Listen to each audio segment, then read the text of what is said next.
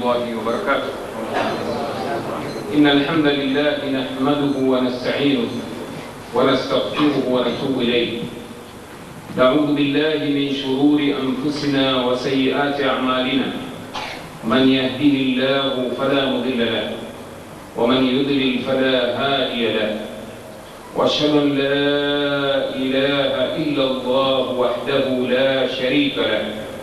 واشهد ان محمدا عبده ورسوله أما بعد فإن أحسن الحديث كتاب الله وخير هل و و فإن أحسن الحديث كتاب الله وخير الهدي هدي محمد صلى الله عليه وسلم وشر الأمور محدثاتها وكل محدثة بدعة وكل بدعة ضلالة.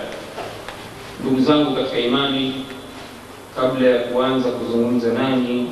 juu ya tuliyoandaa leo, nachukua fursa hii kutoa shukurani kwenu nyote kwa dhana njema juu yangu kwa kuweza kuhudhuria mkao huu wa leo ambao bila shaka sote tumekusudia kufaidika na haya ambayo yameandaliwa.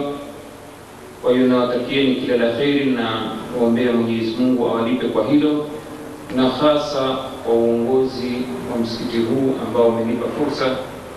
Kwa hakika ninahisi kama niko nyumbani, kwa sababu nyuso zote nakuta ni nyuso za ndugu zangu ambao tuko katika hali ya mazingira mamoja, ada moja, tabia moja. Kwa hiyo naamini kwamba mtakayozungumza yatakuwa yanaeleweka, hasa kwa vile tunazungumza lugha ya nyumbani ambayo ndiyo tuliozaliwa nayo na kulelewa nayo na kusomea. Kwa hiyo nawatakieni kila la kheri, na namwomba Mwenyezi Mungu Subhanahu wa Ta'ala taufiki mimi na nyinyi, ili tuondoke hapa tukiwa tumesikiliza maneno ya haki na ya kweli, na Mungu atujalie tuweze kuyafuata. Ndugu zangu katika imani, maudhuu ambayo ningependa kuzungumza nayo leo nanyi takriban itafanana kiasi fulani na maudhuu ambayo nimeanza kuizungumza katika Masjidi Sunna siku ya pili iliyofika. Kutokana na umuhimu wa maudhuu hii, nimeona ni bora tuikariri na tuweke maneno mengine ya ziada ya faida, kwa sababu ni maudhuu ambayo inataka kutukumbusha umuhimu wa imani katika matendo yetu, na kwamba moja ya sababu tutagundua katika mazungumzo yetu ya kudhoofika kwa umma wa Kiislamu kwa ujumla katika maisha yetu Waislamu ulimwengu mzima, bila kujali tulipotoka, inaonyesha udhaifu wa imani umechangia kwa kiasi kubwa mno katika kuzorotesha mambo ya Uislamu. Ndugu zangu katika imani, Mwenyezi Mungu Subhanahu wa Ta'ala anatuambia katika kitabu chake kitukufu katika sura Sad, kitabun anzalnahu ilayka mubarakun liyadabbaru ayatihi waliyatadhakkar ulul albab. Mwenyezi Mungu anamwambia mtume wake Muhammad sallallahu alaihi wasallam katika aya hii kwamba kitabu tumekuteremshia wewe, kitabun anzalnahu ilaika mubarakun, kitabu tumekuteremshia wewe, ndani yake kina baraka nyingi, kitabu chenye baraka. liyadabbaru ayatihi, ili wapate kuzingatia aya zake, ishara na dalili zilizomo ndani ya Qur'ani ili Waislamu wapate kuzingatia, waliyatadhakkar ulul albab, na wapate kuwaidhika wenye akili.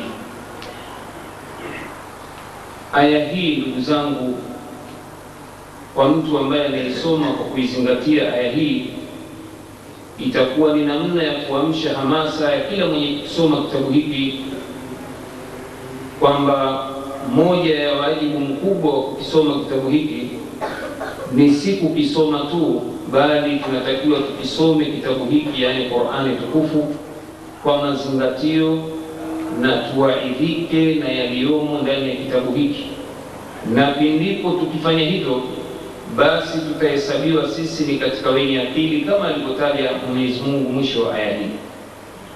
waliyatadhakkar ulul albab, na wapate kuaidika wenye akili. Katika kufasiri aya hii, baadhi ya wanachuoni wameyachukulia kwamba mwenye kukisoma kitabu hiki kwanza, yule ambaye hakisomi basi wanasema faqad hajarahu, atakuwa amekitupa kitabu hiki, amekihama. Ama yule ambaye anakisoma akawa hajui yaliyomo ndani yake, lakini anakisoma majaki, basi pia wanasema faqad hajarahu, pia atakuwa amekihama kitabu hiki. Au yule ambaye amekisoma ikawa anayeelewa na kuyazingatia yaliyomo, lakini akawa hayafuati, basi pia anaambiwa faqad hajarahu. Kwa nini? Kwa sababu kitabu hiki kimeteremshwa, Mwenyezi Mungu anasema kina kheri nyingi ndani yake na ni mwongozo kwa wenye kumcha Mwenyezi Mungu ametaja katika Qur'ani, alif lam mim dhalika alkitabu la raiba fi hudan lilmuttaqin. Alif lam mim, hicho ni kitabu kisichoshaka ndani yake na ni mwongozo kwa wenye kumcha. Kisema neno mwongozo ni kwamba mtu anafaidika na yaliyomo ndani ya kitabu hiki, halafu anatekeleza, na ndani ya kutekeleza ndio hupatikana baraka nyingi na kurehemewa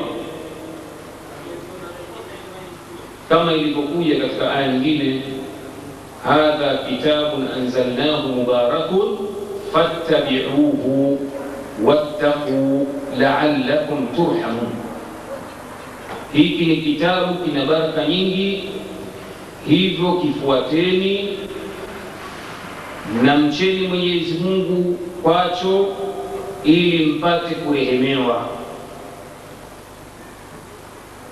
Ukweli ndugu zangu katika imani, mtume wetu Muhammad sallallahu alaihi wasallam, kwa kuelewa uzito wa kitabu hiki kwamba ni kitabu ambacho kimekusudiwa kumwongoza mwanadamu, Qur'ani tukufu. Himma ya kwanza aliyoifanya mtume sallallahu alaihi wasallam mara baada ya kuhamia Madina na kupata utulivu katika nchi ambayo yeye alikuwa ni mtawala wake alichokifanya ilikuwa kila aliyehamia Madina baada ya yeye kuhama, alimchagulia mmoja katika Waislamu ambao tayari wametangulia kuhama au ni wakazi wa Madina kuwa ni mwalimu wake wa Qur'an. Ilikuwa kila ahamiaye Madina, basi wewe njoo na wewe njoo msomeshe ndugu yako Qur'ani mpaka aijue na itekeleze.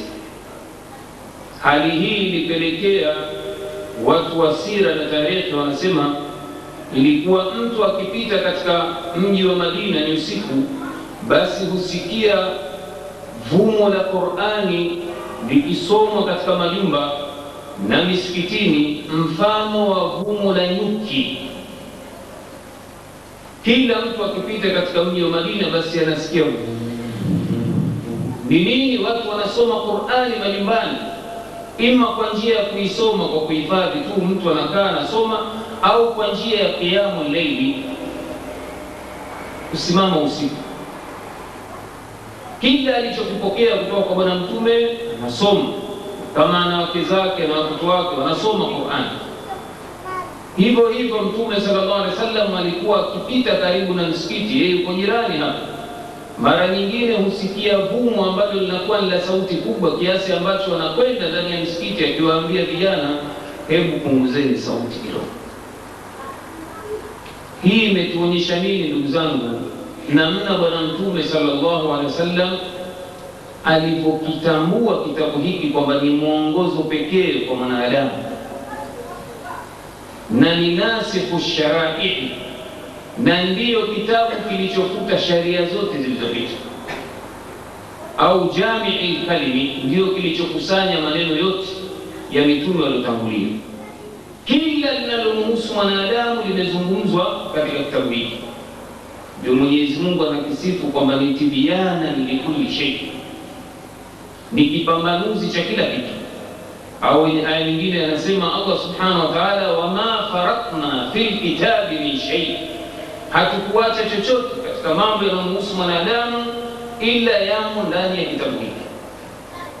Ndugu zangu katika imani, walio wengi katika Waislamu leo kwa sababu ya kutokisoma kitabu hiki na kutokizingatia kulikowapelekea kushindwa kukifuata kitabu hiki, wamejichagulia miongozo mingine badala ya Qur'ani, na matokeo yake kuiacha Qur'ani kumewafanya Waislamu wamekuwa asfala safilin, wamekuwa chini kuliko